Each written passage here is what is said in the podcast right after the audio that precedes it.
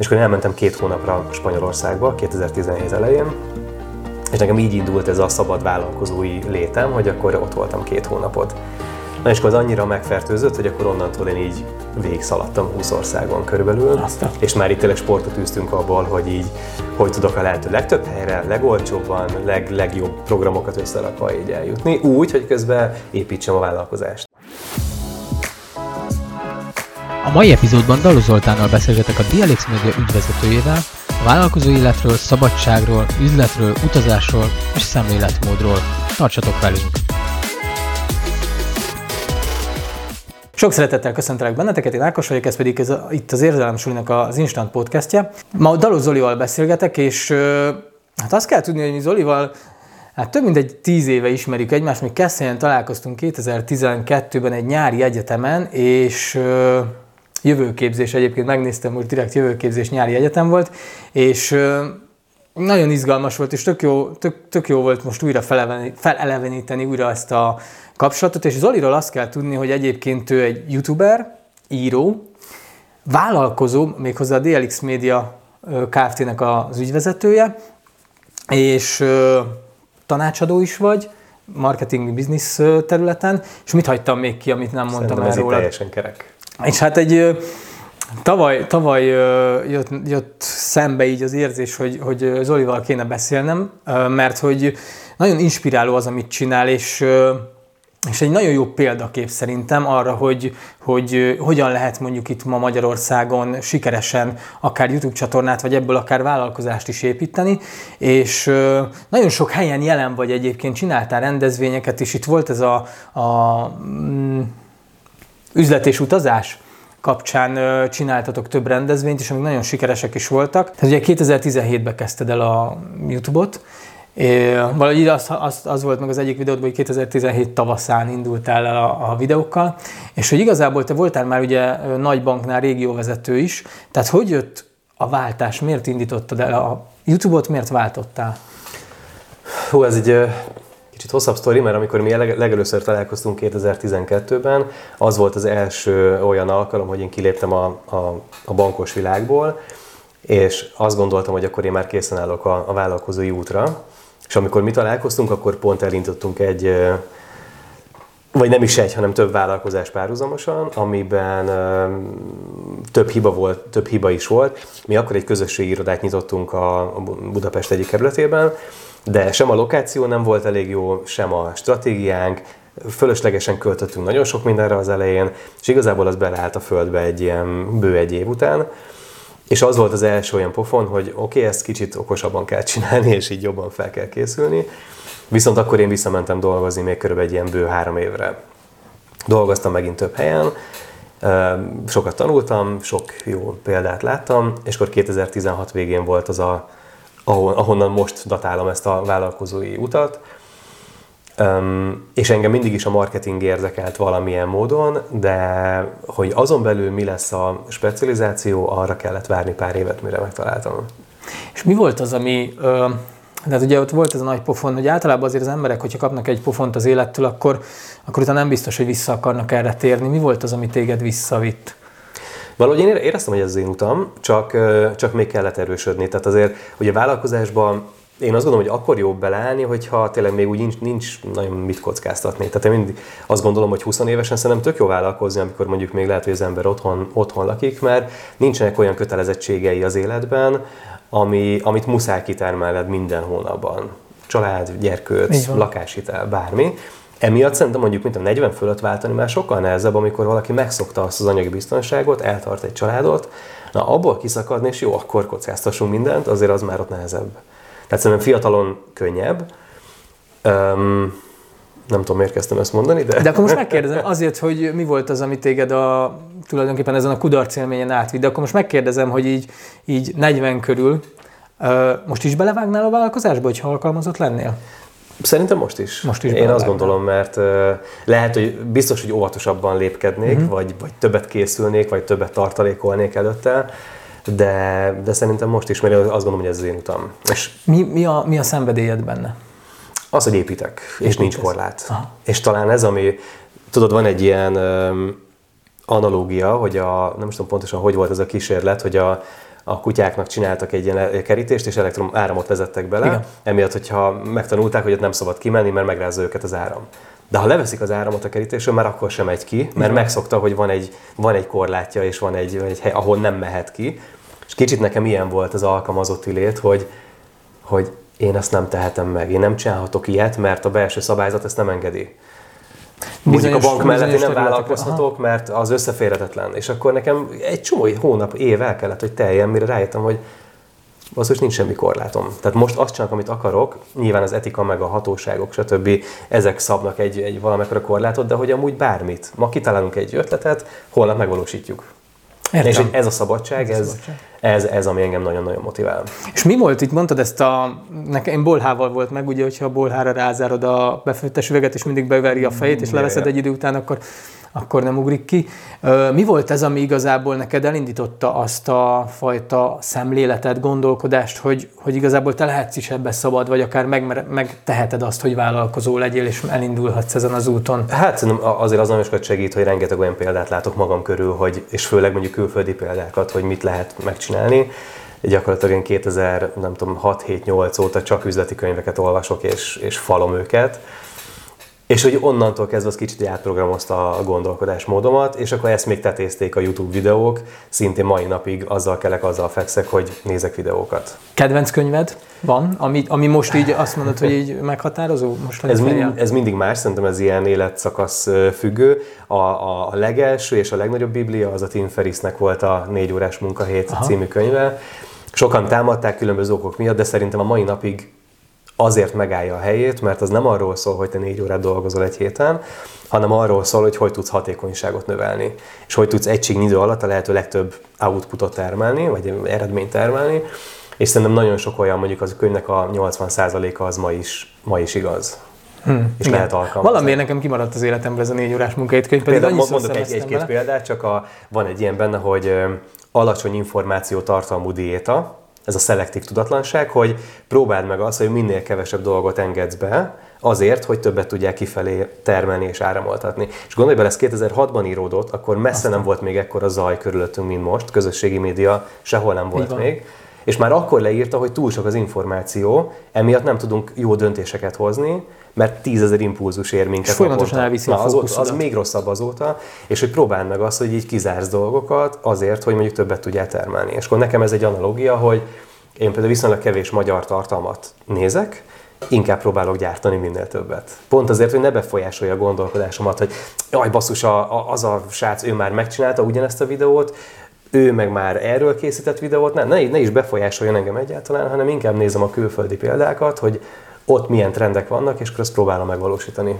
Kedvenc külföldi példád YouTube csatornából, amit nagyon szeretsz? Kettőt tudok most mondani. Az egyik volt a Gary V, Gary Vaynerchuk, ő egy, egy marketing, egy óriási nagy ezerfős marketing ügynökségnek a, a vezetője, és ilyen született vállalkozó, tehát az egész család már nagyon gyerekkora óta dolgozik és vállalkoztak.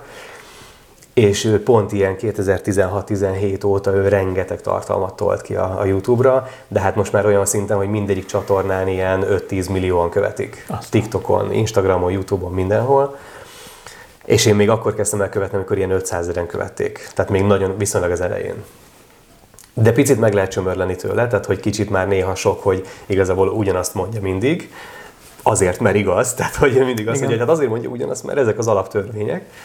De néha már úgy sok, és akkor a, most az új kedvencem az Alex Hormozi, nem tudom, hogy megvan-e. Igen, hallottam már róla. Ő pedig egy ilyen hobby testépítő volt, és akkor abból lett egy edzőterme, utána lett edzőterem hálózata, utána más edzőtermeknek segített felépíteni, hogy hogyan legyen sikeres, és akkor a leg, legutolsó szint az pedig az volt, hogy egy befektető céget hoztak létre, és most már kisebbségi tulajdonnal beszállnak cégekbe, és ő úgy fejlesztik őket. Tehát ilyen portfólió tartanak fönt több kisebb cégből, és azt mondom, hogy vala, valamilyen szinten hosszú távon ezt tudom elképzelni amúgy így, így kifutásnak, hogy mi csináljuk a saját üzletünket, és akkor vagy ügyfelünk lesz valaki, vagy mondjuk akár fektessünk bele így pénzzel, tudással, idővel, valamivel. Ez tök jó, hogy mondod, mert azt akartam kérdezni, hogy most kicsit akkor előbbre, előre ugrunk a jövőbe, de akkor ez egy ilyen víziót, hogy valami hasonló modellt vigyél a ti vállalkozásotokkal is? Ezt el tudom képzelni, mert én érzem azt, hogy nekem kell a változatosság. Tehát ha csak egy dolgot csinálnék tíz-húsz éven keresztül, azt nehezen bírnám, ez biztos, hogy megunnám gyorsan. Viszont most is az ügyfelektől lesz változatos, a projektektől, az ötletektől, csak ugye mi saját jogon nem biztos, hogy meg tudunk mindent csinálni, mert, mert, mert egyszerűen muszáj fókuszálnunk arra, mi a, a fő erősségünk, de ilyen kooperációkat tökre el tudok képzelni. A gyerekkori álmod. Hogy vagy most vele? Mi volt, mi volt a, ha úgy elképzeljük a kis Zolit mondjuk öt-hat-hét évesen, ö- Mennyire, mennyire vagy most összhangban, önazonosságban azzal az éneddel? Hú, ez egy jó kérdés, mert azért az, a, a, annyira gyerekkori álmaimra nem biztos, hogy, hogy emlékszem mindenre, hogy akkor mi mozgatott, de ilyen tizenévesen már megvan kb., hogy sőt, az már kicsit későbbi, de amikor az első talán vingem vagy öltönyöm megvolt, első telefonom, és akkor ott nagyon pózoltam vele, hogy én, én valami üzletember leszek. Tehát, hogy ez a kép, ez megvan, hogy, hogy a tükör előtt állok és fogom a telefont. Ez ilyen bohóckodás volt, de hogy ez így beégett, meg az, hogy, hogy a pénzügy engem nagyon érdekel, a pénzügyi dolgok. Én matekból mindig erős voltam nagyon, de így úgy, hogy nem kellett nagyon tanulnom, hanem így, így, így jött. Ez nekem logikus volt, és hogy így engem ez nagyon sokáig vitt, vitt előre. És akkor reál dolgok érdekeltek, pénzügy, akkor adott volt, hogy akkor ebbe az irányba megyek el, nekem így jött a bankos, bankos világ. Tehát valahogy nekem ez a kép volt meg, hogy valahogy így pénzügyekkel foglalkozom, valami üzleti dolgokkal, és akkor ez úgy kb. Stimmelt, annyi a különbség, hogy a bankos pályát azt én elhagytam. Igen, igen, igen. Jó, tehát akkor végül... De valahogy ez, ez megvolt, az ilyen nagyon-nagyon gyerekkori, mondom, az, az igazából az nem volt olyan kiforrott, hogy, hogy én pontosan mi, mi, mi akarok lenni. Egy, egy olyan kép megvan, hogy a szüleim azt, azt mondták, hogy állítólag, de nem, nem emlékszem ilyen. Az inkább ilyen két-három évesen volt, hogy a, a kukások azok nekem nagyon tetszettek, hogy szép mellénybe voltak, villogott a izé. Jó, hát két-három évesen ki ne akarna kukás lenni, tehát, tehát az, ilyenkor ez megvan. Igen, ez az, az, az már nem a... Nem, igen, igen. Utána érett a fejér, azért ez kicsit szofisztikálódott. Igen, jó, jó, jó. Szeretsz utazni. Hogy indult nálad ez az utazás? Ez is, ez is egy már fiatalkorodban megvolt, vagy, vagy ez később jött? Ez azért érdekes, mert engem így az alkalmazott éveim alatt ez így nem mozgatott egyáltalán. Tehát én nagyon sokáig azt mondtam, és úgy gondolkoztam, hogy hát de nekem minden itt van, itt vannak a barátaim, a család, a munkám, miért mennék bárhol. És volt néhány ilyen céges utazás, amik tök-tök exkluzív helyekre mentek, de hogy igazából ez nem a felfedezésről szólt, hanem a bulizásról, tehát igazából nem érdekelt annyira.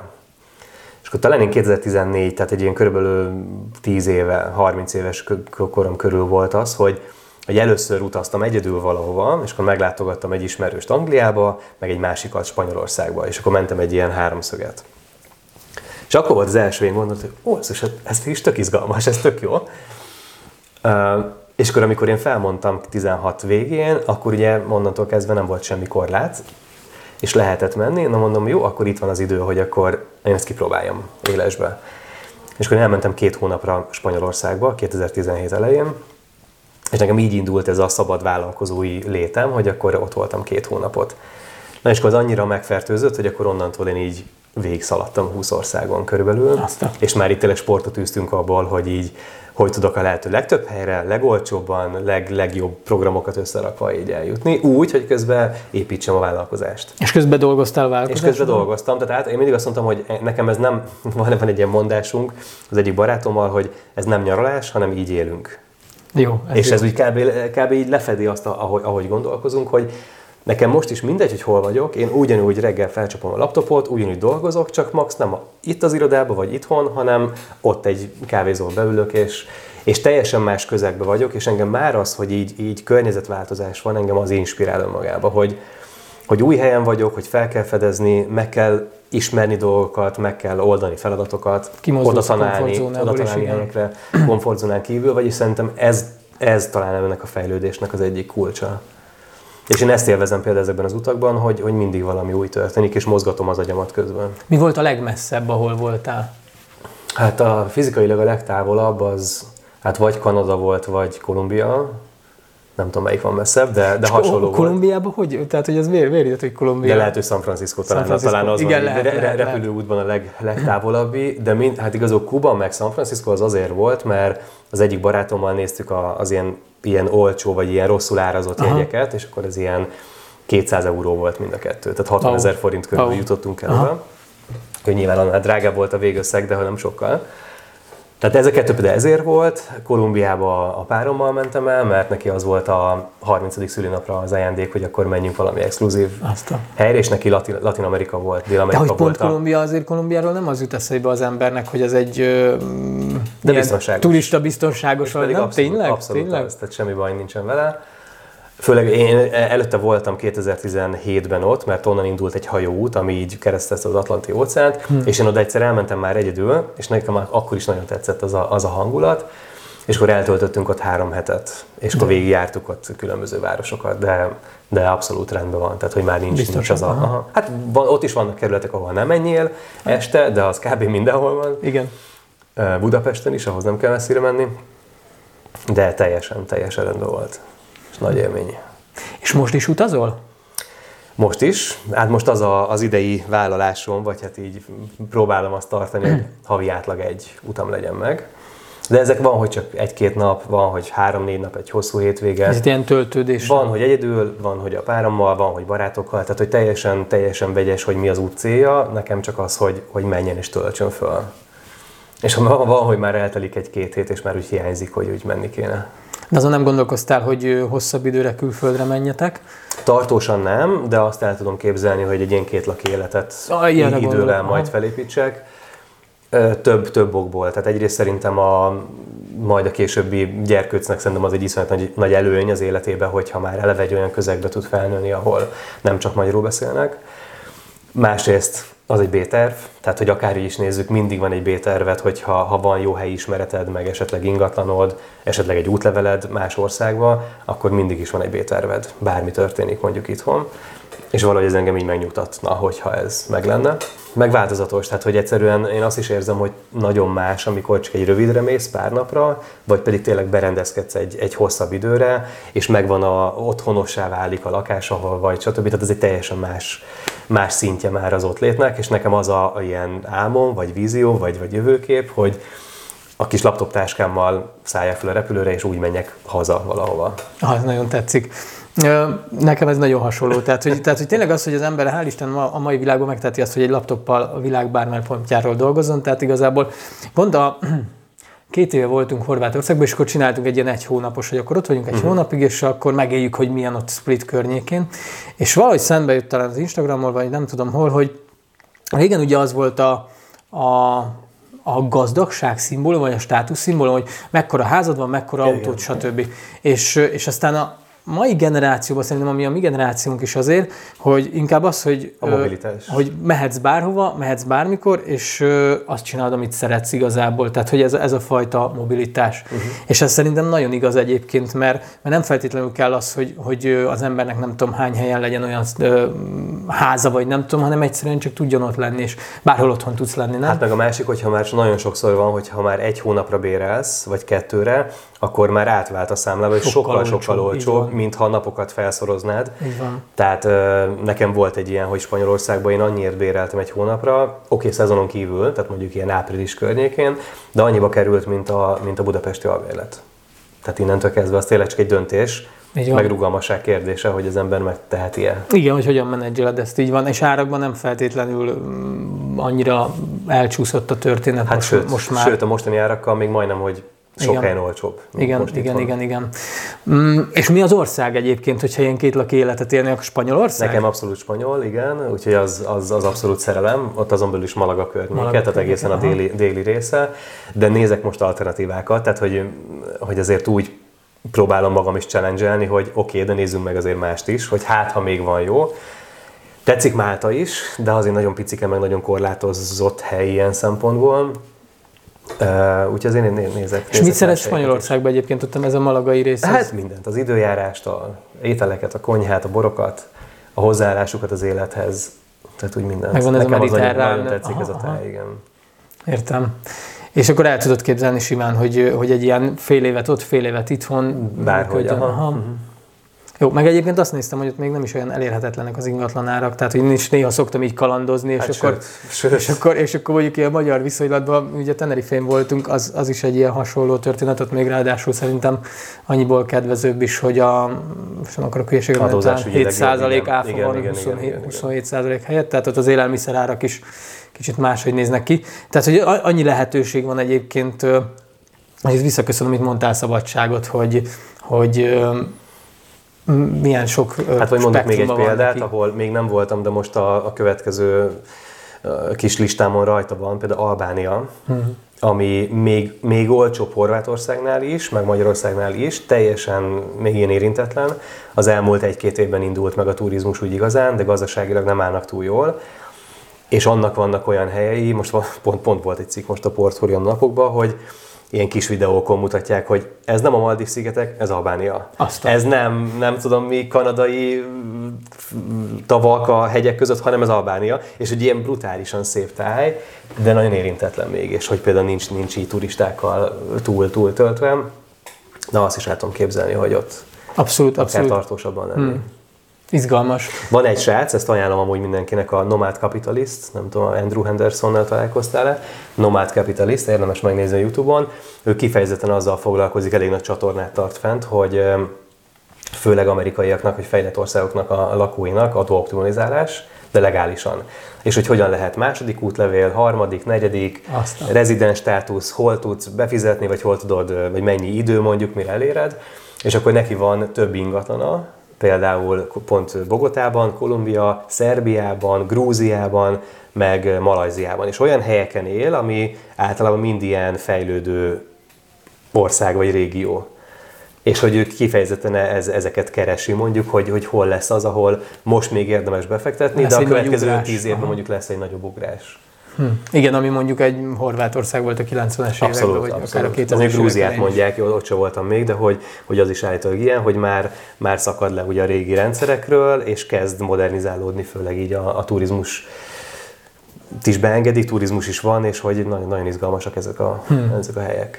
Csak hogy ez is olyan, hogy nem, nem szabad félni tőle, hanem így persze fel kell készülni. Igen, mindenre. Mert azért most azt mondod, hogy Albániába is elmenni, abban is van az embernek egy sztereotípiája vele, tehát hogy igen. De miért tehát, nem? Miért nem? És Kolumbia ugyanez volt, hogy a, tényleg a leg, egyik leg, legjobb, legjobb élmény. Elhiszem, elhiszem. Engem is nagyon vonz Dél-Amerika, mondjuk engem inkább ez a Peru-Ekvádor uh-huh. történet, de, de abszolút elhiszem. Csak így Kolumbia az nekem tényleg, amit mondtam is. Hát én meg főleg nézi az embereket, a nem tudom, National Geographicon van, hogy a különböző csempészeket hogy kapják el a reptéren, meg hogy milyen, milyen, ah, miből igen, élnek ott igen, az emberek, igen. hogy működnek, de az csak egy nagyon szűk, szűk, szűk százalék. Igen, értem. Tehát az emberek értem. többsége jó, kedves, vendégszerető és, és többsége. Most, hogy felhoztad ezt, hogy kicsit lebontunk sztereotípiákat, meg falakat, akár most Kolumbiában, mik azok a sztereotípiák, meg falak, amiket te lebontottál magadba, mint akár ugye itt most beszéltük a szabadság kapcsán is a, a, az alkalmazotti létből. Mi, mi, az, mi volt mondjuk akár a legutóbbi ilyen fal, ami így felismerésed volt, hogy appá, ezt most így elcsíptem, és... Az alkalmazotti léthez képest? Nem, vagy? nem, nem. Most így akár a vállalkozói életedben, hogy volt-e olyan hitrendszer, olyan, olyan korlátozó hiedelem, gondolat benned, uh-huh. amit, amit így egy, egyszer csak így felismertél, hogy hú, ezt miért viszem tovább, mert hogy ez... Ha Szerintem van, ha nagyon van. sokaknál van, és én is felismertem ebben a, a, a jegyeket magamon, ez az impostor szindróma, hogy elég jó vagyok-e ahhoz, hogy... Uh-huh. Elég jó vagyok-e ahhoz, hogy például a tartalomgyártás kapcsán, hogy hogy jövök én ahhoz, hogy a... nem tudom, a videózásról csinálják egy tartalmat, hogy ezt hogy kell jól csinálni, amikor hát én csak most kezdtem nemrég, közben meg vannak olyanok, akik tíz-húsz éve itt vannak a filmes szakmában, hogy jövök én ahhoz, hogy én csináljak ebbe tartalmat. Ez, ez azért bennem volt nagyon sokszor.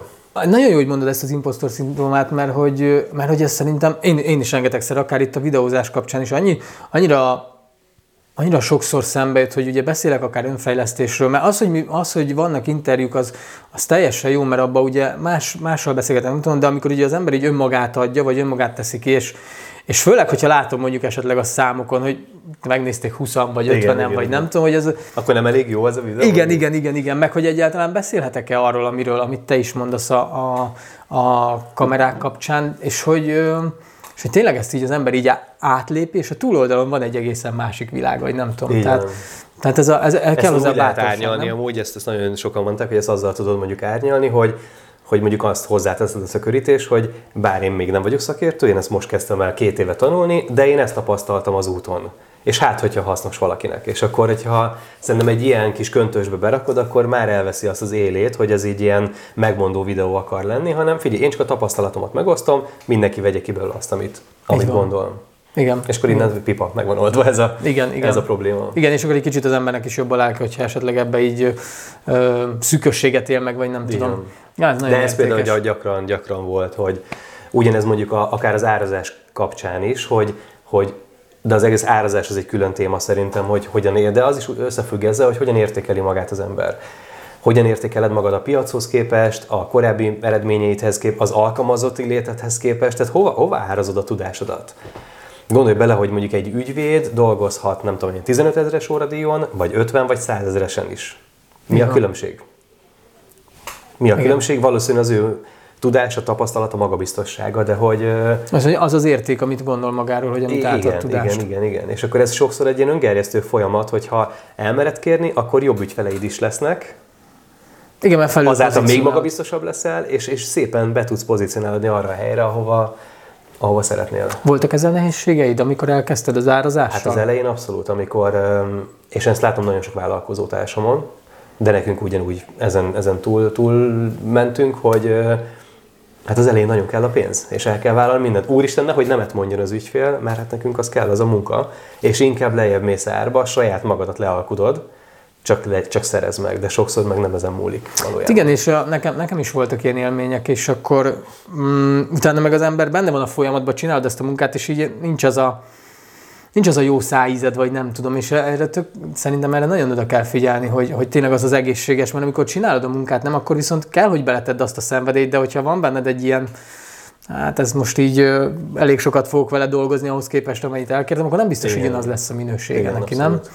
És én azt látom, például most már, így ugye ötödik évünk körülbelül ebben a mostani brand alatt és mostani vállalkozás formájában, hogy a A legjobb ügyfeleink azok, akik, akik mondjuk magasabb árat fizetnek, és általában a legtöbb probléma azokkal van, akik, akik a legkevesebbet. Beszéljünk egy kicsit a vállalkozásatokról, mert szerintem tök izgalmas, és persze nem vagyok annyira jártas ezen a területen, hogy Magyarországon hányan csinálják még ezt, amit csináltok, de, de annyira tetszik az autentikussága, hogy, hogy lényegében a te YouTube csatornádból nőtte ki magát az egész vállalkozás, illetve... illetve Nem, de mondhatjuk. Nem, nem, mondhatjuk azt, mert nem feltétlenül, hogy már elkezdted előtte a vállalkozást is csinálni, mm, vagy valahogy így párhuzamosan. párhuzamosan. Egy vállalkozó voltam az első két évben, akkor már voltak YouTube videók, és kb. két évvel később lett az, amikor már a csapat épült, már az egyéni vállalkozói kereteket már kezdtük átlépni, hogy akkor kell egy cég, kell egy Kft.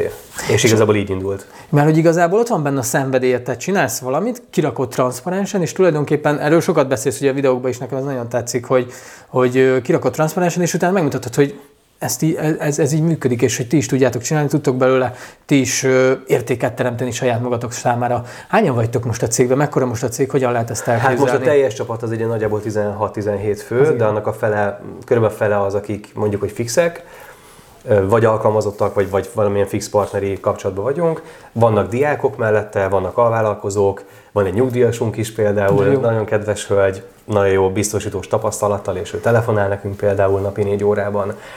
Tehát nagyon-nagyon vegyes a, vegyes a csapat, és szerintem ez talán az egyik legnagyobb, tehát az én ügynökségi modellben az a kapacitás menedzsment a legnagyobb kihívás, hogy, hogy mennyi ügyfelünk van, és mennyi erőforrásunk van hozzá. Ha túl sok kollégánk van, túl sok időn, kapacitásunk van, akkor az a baj, hogy nem, nem használjuk ki. Ha nincs elég, és megfulladunk a munkába, akkor meg az a baj.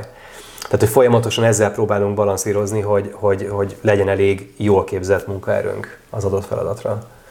És talán ez, ez ma az egyik legnagyobb kihívás. És mi a, mi a profilotok? A profilba beletartozik a videókészítés, podcastek. Ezt a kettőt én össze is vonnám, mert a podcasteket is videóformában csináljuk, tehát az csak egy, igazából egy ága a videózásnak. Közösségi média kommunikáció, ami csak egy záróéles gondolat, hogy nagyon egyszerűnek tűnik, hogy én csak posztolgatok ki a, a Instagramra, Facebookra, hogy ennek nem ez a neheze, hanem, hanem úgy meg, megérteni és megismerni az ügyfelet, hogy jól tudja kommunikálni az ő nevében. Na, ez már nehéz. ez már nehéz, tehát hogy szerintem a közösségi média, sajtómegjelenések, szövegírás, meg ilyen kisebb hirdetési kampányok, de nem ez a fő profilunk, hanem inkább a márkaépítés és a kommunikáció. És kik a célközönségetek? Tehát, hogy hova, hova pozícionálod? Mert ugye most pont beszéltünk arról, hogy, hogy ugye az, melyik ügyféltől mennyit, vagy hogyan árazott be a termékeidet. Akkor neked mi, a, mi az ideális célközönség? Nekünk leginkább azok a, a, a célcsoport ügyfeleink, akik mondjuk árbevételben ilyen egy-kétszáz milliótól kb. két-három milliárdig szór az árbevételük. A sokkal nagyobbak már általában túl bürokratikusak, és mondjuk lassabb a döntéshozatal, a túl kicsik meg nem biztos, hogy tudják finanszírozni mondjuk ezt, a, ezt az együttműködést. Tehát általában ez, a, ez a, a leggyakoribb célcsoportunk, és inkább bé kettő bé szolgáltatók. Tehát akik szintén vállalkozásoknak adnak el, vagy üzleti szereplőknek, és inkább szolgáltató biznisz, mert a, mondjuk a kereskedőknek is tud, van nagyon sok dolgunk, mondjuk termékbemutató videók, termékfotók, de mi azt gondolom, hogy inkább akkor tudunk hozzáadni ehhez, amikor a, az embert kell bemutatni, vagy a szolgáltatást, vagy a folyamatot. Tehát ott vagyunk igazán erősek. Értem, izgalmas nagyon, és a, tényleg tök, tök jó, mert, mert én azt, azt veszem észre, hogy, hogy igazából abból születnek a, nekem, nekem saját tapasztalat is, de látom rajtad is, hogy abból születnek a nagyon jó vállalkozások, ami igazából neked egy ilyen hobbi, hobbi szenvedély abszolút alakul, és hogy igazából gondolom, te, nem is, nem, te se éled meg munkának azt, amit csinálsz, hanem, hanem egyszerűen szeretsz benne lenni, és abszolút inkább szólni kell, hogy figyelj, állj meg egy kicsit. Hát, de az probléma, hogy hogyan, hogyan állj meg, és hogyan, hogyan ne dolgozzál. De mi, mi a, van erre stratégiád? Például az utazás ilyen. Az utazás, tehát, hogy ott eleve, hogy rákényszerítem magam arra, hogy álljak le, legalább a repülőn, vagy nem aha, tudom, hogy ameddig megyek A-ból B-be. Tehát, hogy ott azért picit visszább szoktam venni. Meg ezek a, tehát most is például hétvégén tegnap alig, alig csináltam valamit. Tehát most én családi program volt, olvastam, napoztam, és akkor próbálom így kiszakítani magam. Nehezen megy, nehezen megy, ezt hozzá kell tennem, mert, mert mindig valamit, valamit csinálnék, de, de van, amikor annyira tényleg elfáradok, hogy így muszáj megállni. Fontos, igen. Ö, és most nem sokára apuka leszel, ugye? Szeptember végén így van. Születik a kislányotok. Ö, milyen változások Kat, hogy, hogy, nem is azt mondom, hogy, hogy kérdezem ezt, hogy hogyan készülsz erre az egészre, hogy mennyire fogod átoptimalizálni a, a dolgaidat. Nekem, nekem egy személyes példa, egy nagyon jó megélés volt az, hogy, hogy amikor a gyerkőcünk megszületett, akkor, akkor ugye igyekeztem nagyjából úgy menedzselni a vállalkozást, de hogy nagyon sokat tudtam bele itthon lenni, és azt látom, hogy ez visszaköszönt most így a kapcsolódásunkban mm-hmm. akár.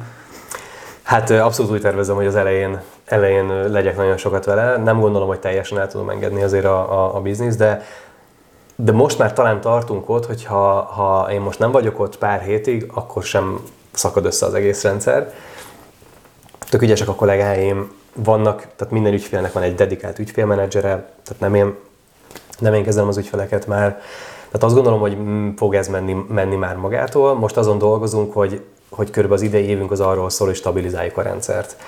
Tehát, hogy tök jók a, a folyamataink, nagyon jó rendszereket üzemeltetünk, tök jók a kollégák, tehát tényleg az ügyfelek is, nagyon elégedett vagyok mindennel, mindenkivel, csak így meg kell szilárdítani ezt az egészet. Anyagilag, tudásba, rendszerekbe, hibákat minimalizálni, és most ezen dolgozunk idén, hogy ez az egész egy tényleg egy ilyen, egy ilyen kis fából tákolt bungalóból, vagy ilyen kis melléképületből legyen egy erődítmény. Tehát, hogyha uh-huh. ezt így le kell, le kell rajzolni, jó, akkor jó. Körülbelül ezt látom, hogy ilyen falakkal, stabil, masszív szerkezettel, és ugye ez a, ez a cél az idejében. Hosszú távon tudjátok tervezni vele. Jó, izgalmas. De most erről két kérdés is eszembe jutott. Az, előző, az első az az, hogy vannak neked napi ilyen disziplináid, rutinjaid, ami, ami segít téged menedzselni az életedet? Ami, van, ami van, néhány, mondod, hogy nem van, van, van néhány, ha nem is benne napi, de hogy, de hogy van, ami sok, sok minden be, beépült így a, a, a rutinba. Hát az egyik, ami talán evidens, vagy nekünk evidens, de másoknak nem biztos, hogy, hogy teljesen naptár szerint élek. Tehát, hogy nekem be van osztva minden, minden perc, és én azt csinálom, hogy a naptárban mindent beblokkolok. Tehát, hogyha én most ott nem akarom, hogy valami történjen, akkor beixelem, bekihúzom az ebédet. Hogy ne is tudjanak rátervezni oda nekem, hanem akkor egy óra nyugit magamnak befoglaltam. De minden a naptár szerint működik. mindenről jön értesítés, és hogy azt szerint élem az életem. Naptárban különböző színeket használok, aha, hogy személyes találkozó, online találkozó, feladat, nagyon fontos, az pirossal, lila az pénzügyi dologgal kapcsolatos, és mindenben van színezve a naptáromban például, és általában full, fullon tele van. Hm, de jó. Tehát ez mondjuk az egyik, hogy én ezt szerint élem az életemet. Kell a rendszer mindenképpen. És muszáj. A másik, ami eszembe jut még, az szintén ilyen, ilyen produktivitási eszköz, az e-mail kezelés. Tehát, hogy én úgy állok, minden nap úgy állok a feladataimhoz, hogy van két e-mail postafiókom, a privátom és a cégesem. Van egy úgynevezett ilyen zero inbox módszer. A David Allennek a gé té dé módszerén alapul. Ennek az a lényege, hogyha bejön egy e-mail, és hogyha azt látod, hogy csak gyűlnek, gyűlnek, gyűlnek az e-mailek, és ott van ezer darab e-mail a fiókodban, akkor sokszor azt se tudod, hogy melyikhez nyúljál hozzá, és tudja, hogy el fogsz felejteni valamit. És akkor ez a módszer azt mondja, hogy egy bejövő e-mailt azt valahogy kezeld le. Vagy, ha nem fontos, akkor töröld, ha spam. Ha még jól jöhet később, akkor archiváld, de tűnjön el a bejövő mappádból, archiváld le. Ha most nem akarsz vele foglalkozni, de majd kell, akkor halaszd el, van egy ilyen snooze funkció, ilyen elhalasztás, hogy majd jöjjön vissza szombaton, és addig nem látod az e-mailt. De szombaton aha, majd jön, újra bejön. Vagy delegáld, vagy ha kell vele foglalkozni, akkor vezesd át a feladatkezelő applikációdba, vagy valahova. De ne az e-mailekbe tartsd a, a, a, a leveleket. És az a lényeg ennek a módszernek, hogy mindig egy ilyen, egy ilyen tiszta lappal kezded a mindig napot. Nullás az e-mailed? Ezek szinte szerint? Igen. De jó. De most jó. A tegnapiak benne vannak, de aha, azt majd ma kipucolom. De jó. Egyébként én is ezt... És, és gyakorlatilag ki van pucolva mind a két e-mail fiók, ilyen tiszta, tiszta az agyad, nem az van, hogy úristen, hova kapja. Milyen feladatok vannak még, amikkel elvegyek. És utána nekiállok a, a cé er em rendszerünkben lévő nagyobb falatoknak, és akkor azt elkezdem megoldani. Hm. De körülbelül ez az, ami így vezérli a, a napjaimat, hogy mit kell csinálni, és ugye, ugye azt mondják, hogy a, azért is veszélyes az e-mail, mert az egy olyan feladatkezelő, ahova más adja neked a feladatokat, igen, ugye? Igen, így van. Így és van. Így korlátlan számba, és hogy ezért tök veszélyes, hogy, hogy annak így meg kell tartani a szabályait. Igen, és hogy nem szabad rá, rá feszülni erre. Tehát amilyen gyakorlati, az igazából most ez a kettő jut eszembe, hogy e szerint élem az életem. És az önfejlesztés területén vannak ilyen ö, akár napi, heti, bármilyen rutinjaid, ami fontos neked, és amik szerinted hozzátesznek a személyiségedhez, hogy tudod vinni így a vállalkozást? Ott is van pár dolog, amit most ilyen szinte mindig, mindig jelen van, az, hogy általában napot azt a YouTube-on kezdem, tehát szinte minden nap egy ilyen fél órát, órát én nézek YouTube videókat. Már csak, már csak azért is, hogy nézem a, a trendeket, nézem azt, hogy ki mit csinál, milyen új kütyük vannak, új eszközök vannak, és ez engem nagyon érdekel. A másik ilyen az meg lefekvésnél, ott meg az iPad-en szoktam Kindle-ben olvasni e-bookokat. És azt meg úgy csinálom, hogy a, az iPadnek az egyik, meg van osztva a képernyő, az egyik fele az a Kindle olvasó, a másik fele pedig egy jegyzet. És akkor még általában kijegyzetelem azt, amit, amit találok benne. Mi volt a legemlékezetesebb ilyen külföldi kalandod? Hm. Hát sok volt, azért nehéz visszaemlékezni, mert is gyorsan elkezdett pörögni. Amilyen, hú, ilyen abszolút nem hétköznapi élmény, amire így nem voltál felkészülve, és így meg kellett oldani, vagy akár egy nagyon pozitív élmény volt valamilyen nagyon, ami így most én így beugrik. Nagyon-nagyon-nagyon extrém nem voltam úgy, mert szerintem kb. Mindegyik utazás kb. úgy, úgy telt, ahogy, ahogy, ahogy gondoltam, de nyilván voltak ilyen apróságok, hogy ja, Kolumbiában a kis szigeten, amikor elmegy az áram, és akkor ott meg kell oldani dolgokat, de, hogy, de ez nem ilyen, ilyen nagyon-nagyon extrém volt. Um, inkább azt, most itt visszatérve az előző részhez, hogy én azt, vagy amit én nagyon jónak éltem meg, hogy amikor először tényleg úgy élsz valahol. És ne, nekem most ez ugrott be elsőre, hogy amikor tényleg Spanyolországból voltam több mint két hónapot, hogy hogy berendezkedsz, megvannak a szokásaid, megvannak a napi rutinok, felfedezed a, a kis menüs éttermedet, ahol, ahova jársz ebédelni, elkezden kialakulni a helyi kapcsolataid. Én majdnem mindig, főleg régebben, amikor egyedül utaztam, akkor, akkor kerestem, a, például van ez a meetup pont com nevű oldal, vagy a Facebook események között olyan helyi szervezésű eseményeket, ahol tényleg helyiek vannak ott. És így menni, menni a flow-val, és ismerkedni a helyiekkel, és hogy nekem most ez jutott eszembe, hogy, hogy ez, ez nagyon sokat adott nekem például. Meg hát ahhoz kell akkor egy jó bátorság is, vagy nem tudom, hogy azért mennyi is kapcsolat, meg nyitottság.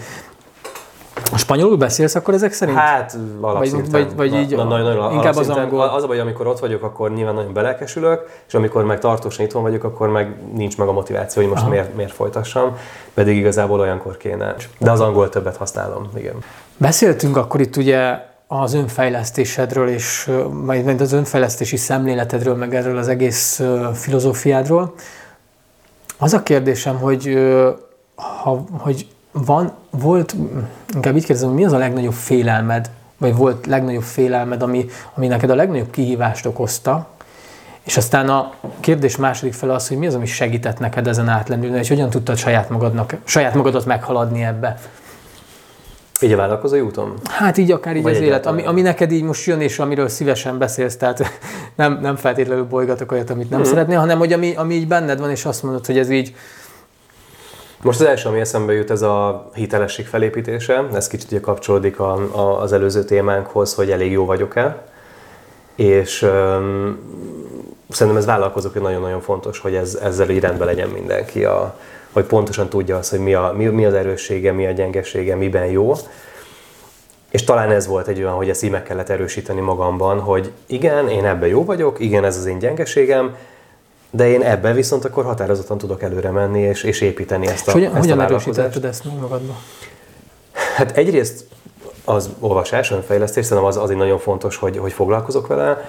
Én nagyon szeretem a személyiségteszteket például, mert ad egy tükröt, még ha kicsit torz is az a tükör, de, de mégis ad egy visszajelzést, hogy, hogy ezek a viselkedések alapján kb-n hogy működök. És valahogy mindegyik nagyon hasonlóra jött ki. Tehát, és akkor ezek mind megerősítik, hogy aha, igen, én abba vagyok jó, tényleg, tényleg abba vagyok jó. A harmadik ugye külső személyek, szereplők, tanácsadók, coachok, nekünk van egy mastermind csoportunk, például most már többedik ilyen nekifutás, ami azt jelenti, hogy öten-hatan mi összejárunk. Hasonló szinten lévő vállalkozók rendszeresen, havonta legalább egyszer, és folyamatosan segítünk egymásnak, és adunk visszajelzést. És ez is szerintem egy olyan, hogy kívülről ők hogy látnak engem, és hogy ez elég sokszor fáj, tehát sokszor annyira őszinte, hogy fáj az igazság, de mindig rájövök, hogy aha, igazuk van. És viszont utána meg megerősödsz belőle, persze, és tovább tudsz menni. Aha. És hogy ehhez is kell nyilván egyfajta alázat, meg nyitottság, hogy igen, ezt befogadom, hogy gyertek, fűssetek, mert, mert azért, azért vagyunk mert fejlődni akarsz, mert azért vagyunk itt, hogy fejlődjünk, és hogy, hogy adjatok, adjatok, akkor is, ha fáj, de adjatok visszajelzést. Igen, és mennyire, mennyire hiszel ebbe, hogy a, annyira tud fejlődni a vállalkozás, és annyira tud magas szintre jutni, úgymond, amennyire a te, te, te önfejlesztésbe építed magad. Teljes mértékben. Mondok akkor még egy példát, hogy uh, amit néha éreztem, szerintem most már jobb, jobb a helyzet, de néha éreztem magamon, hogy azzal csinálsz ilyen szűk keresztmetszeteket, tehát azért nem tud fejlődni elég gyorsan a vállalkozás, mert mondjuk nem bízol meg elég az emberekbe. Nem delegálsz elég gyorsan, mert magadnál tartasz kontrollokat, magadnál tartasz olyan döntéseket, ami miatt uh, nem tud áramlani az információ elég gyorsan. És az elmúlt években ezen is dolgozok, hogy folyamatosan nyitom ki ezeket a csapokat, hogy áramoljon, áramoljon, adok döntési jogot a kollégáknak sokkal több mindenben. Mert végül is azért vannak ott, mert értenek hozzá, tehát hogy miért ne bíznék meg bennük. Erre van amúgy a Bizalom sebessége című könyv a Stephen Covey-tól, ott le is vezetik konkrétan számszak, számszakilag, hogy a, egy bizalmatlan szervezetben mekkora költsége van a bizalmatlanságnak, a sok kontroll, a fluktuáció, A, az emberek nem jól léte, tehát hogy, hogy az mit okoz, és egy bizalmi szervezetben meg mekkora hozama van, hogy te engeded áramoltatni a dolgokat. Nyilván valami arany középút kell, de most inkább afelé megyek, hogy menjen, menjen, működjön. Milyen érzés neked, amikor bizalmat kapsz, és amikor bizalmat adsz? Tehát, hogy melyik van, van amikben jobban szeretsz lenni, vagy mind a kettő így...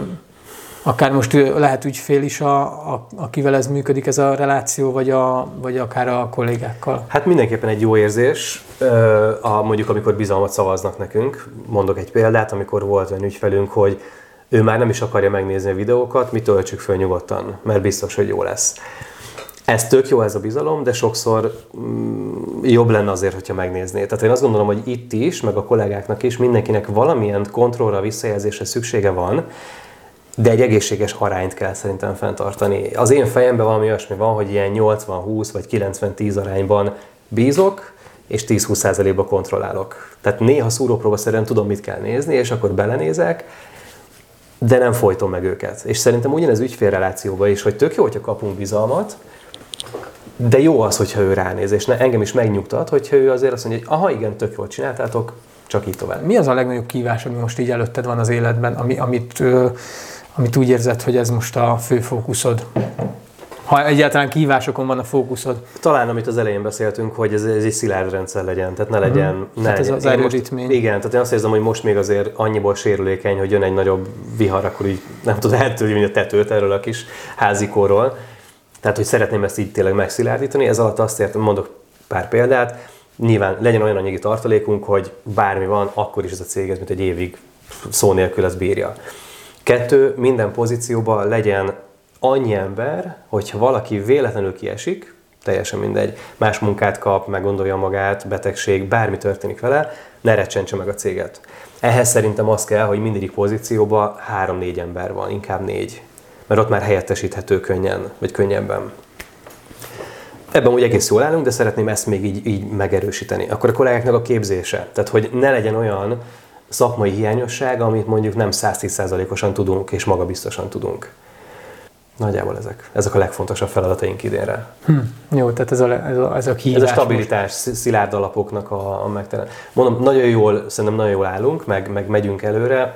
Ugye körülbelül az alapítás óta minden évben duplázzuk az eredményünket. Na, nagyjából. Az igen. Viszont ez nyilván azzal jár, hogy ez például ez a növekedés, ez, ez nagyon költséges.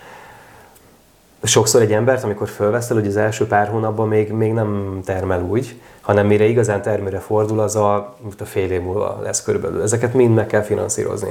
Akkor a mi szakmánk az ugye nagyon eszközigényes, rengeteg, ugye van már nem tudom, nyolc kameránk, tizenkét laptopunk, céges telefonok, iroda, tehát rengeteg minden van, amit finanszírozni kell.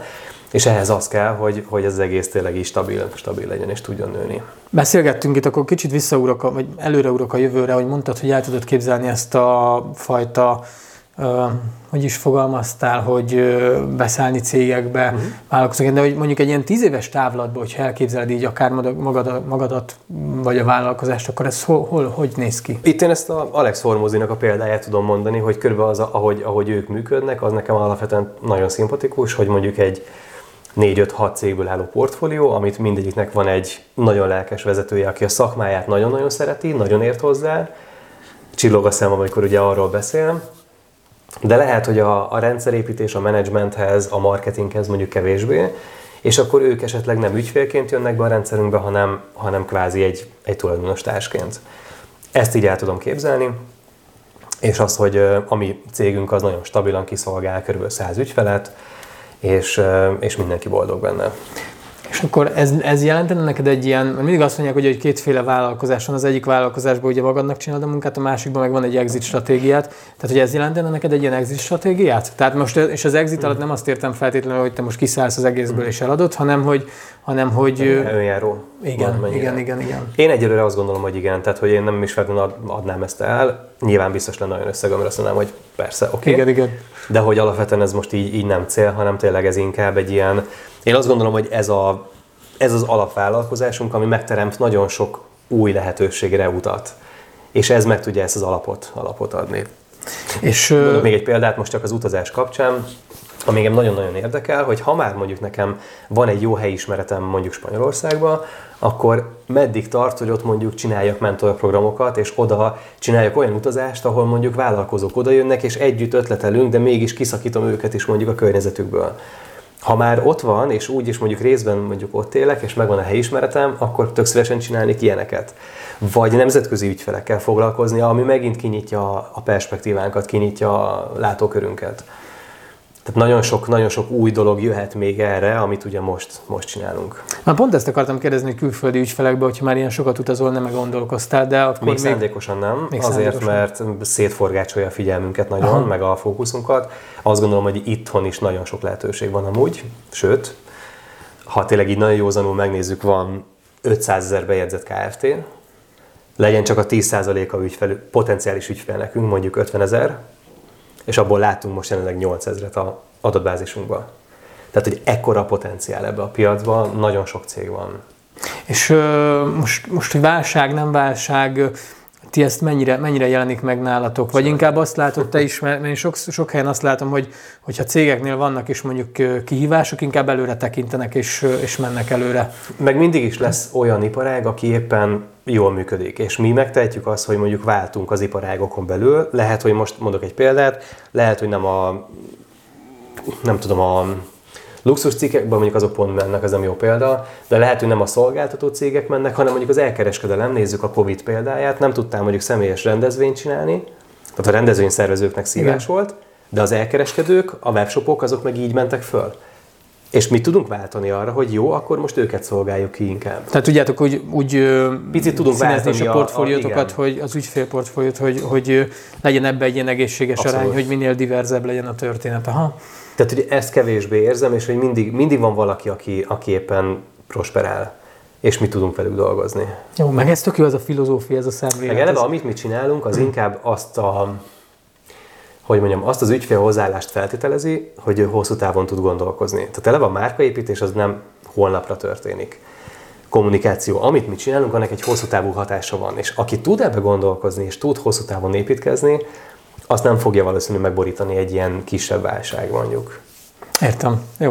Jó. Tehát eleve már az ügyfélkörünk azt gondolom, hogy kiszelektálja azt, hogy Ők, ők hosszú távon foglalkoznak. Talán ez a méret is, amiben ti dolgoztok, az már egy olyan méret, ahol, ez, ahol azért kevésbé sérülékenyek ezek a vállalkozások. Itt is van, meg van, aki visszafogja a költését, tehát ez természetesen benne van, de, de a marketinget azt nem érdemes visszafogni. Tehát, hogy arra akkor is kell költeni, amikor éppen válság van, mert, mert abból lesz vevőd, abból lesz ügyfeled, abból, le, abból tudsz fejlődni tovább. Így van. Tehát azt szerintem egy téves gondolkodás, hogy ha bármi nehézség van, és lekapcsolják a hirdetéseket, az a totál öngyilkosság. Hát igen, mert akkor, akkor honnan lesz a következő ügyfél, így van. Tehát szerintem azt kell megnézni, hogy inkább hol tudok mondjuk máshol hatékonyságot növelni, vagy esetleg máshol költséget csökkenteni, vagy bevételt növelni pluszba, hogy, hogy, hogy ezt ki tudjam termelni, de hirdetni muszáj szerintem mindig. Mit jelent neked a változás?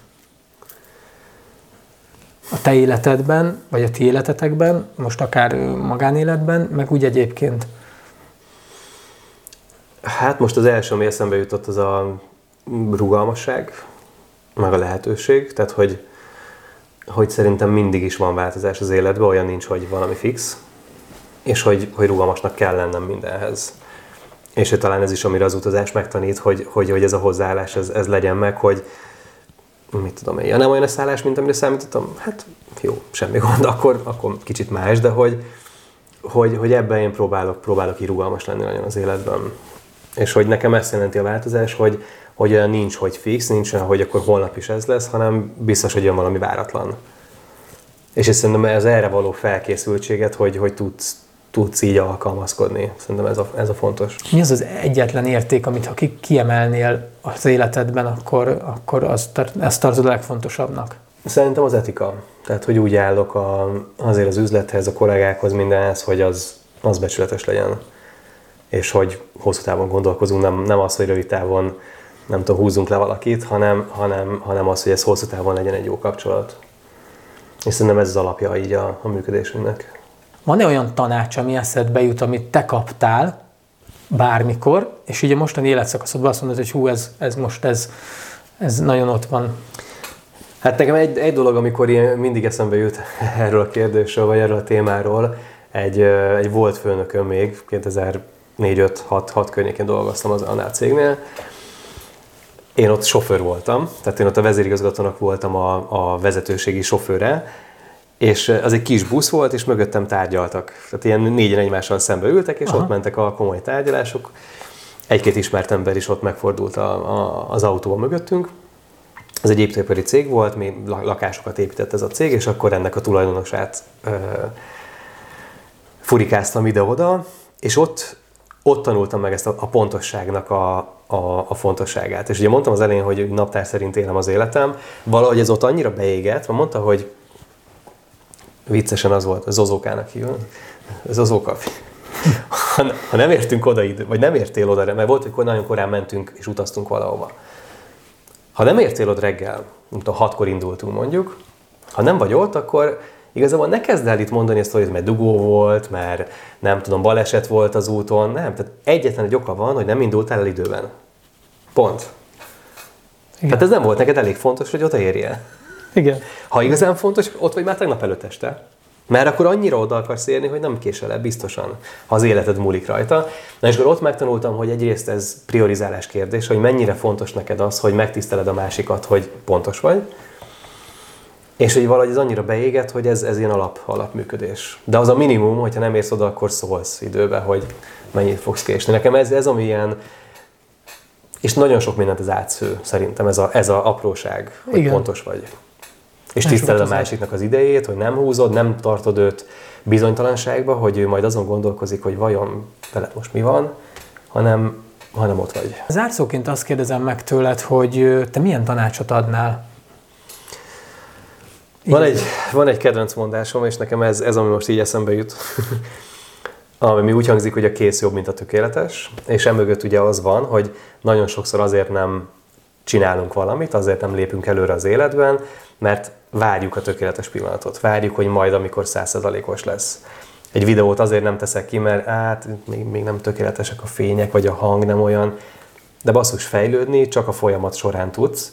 És akkor az analógia az én saját videóimban az első kb. száz, ami telefonnal készült, botrányos hangminőséggel, nem volt, jó, nem volt koncepció benne, hogy miért csinálom, de tök jó volt arra, hogy átléptem a saját gátlásaimat, hogy ki mit fog erről gondolni, ki fog engem hülyének nézni, és rutinná vált, hogy oké, okay, én videókat készítek.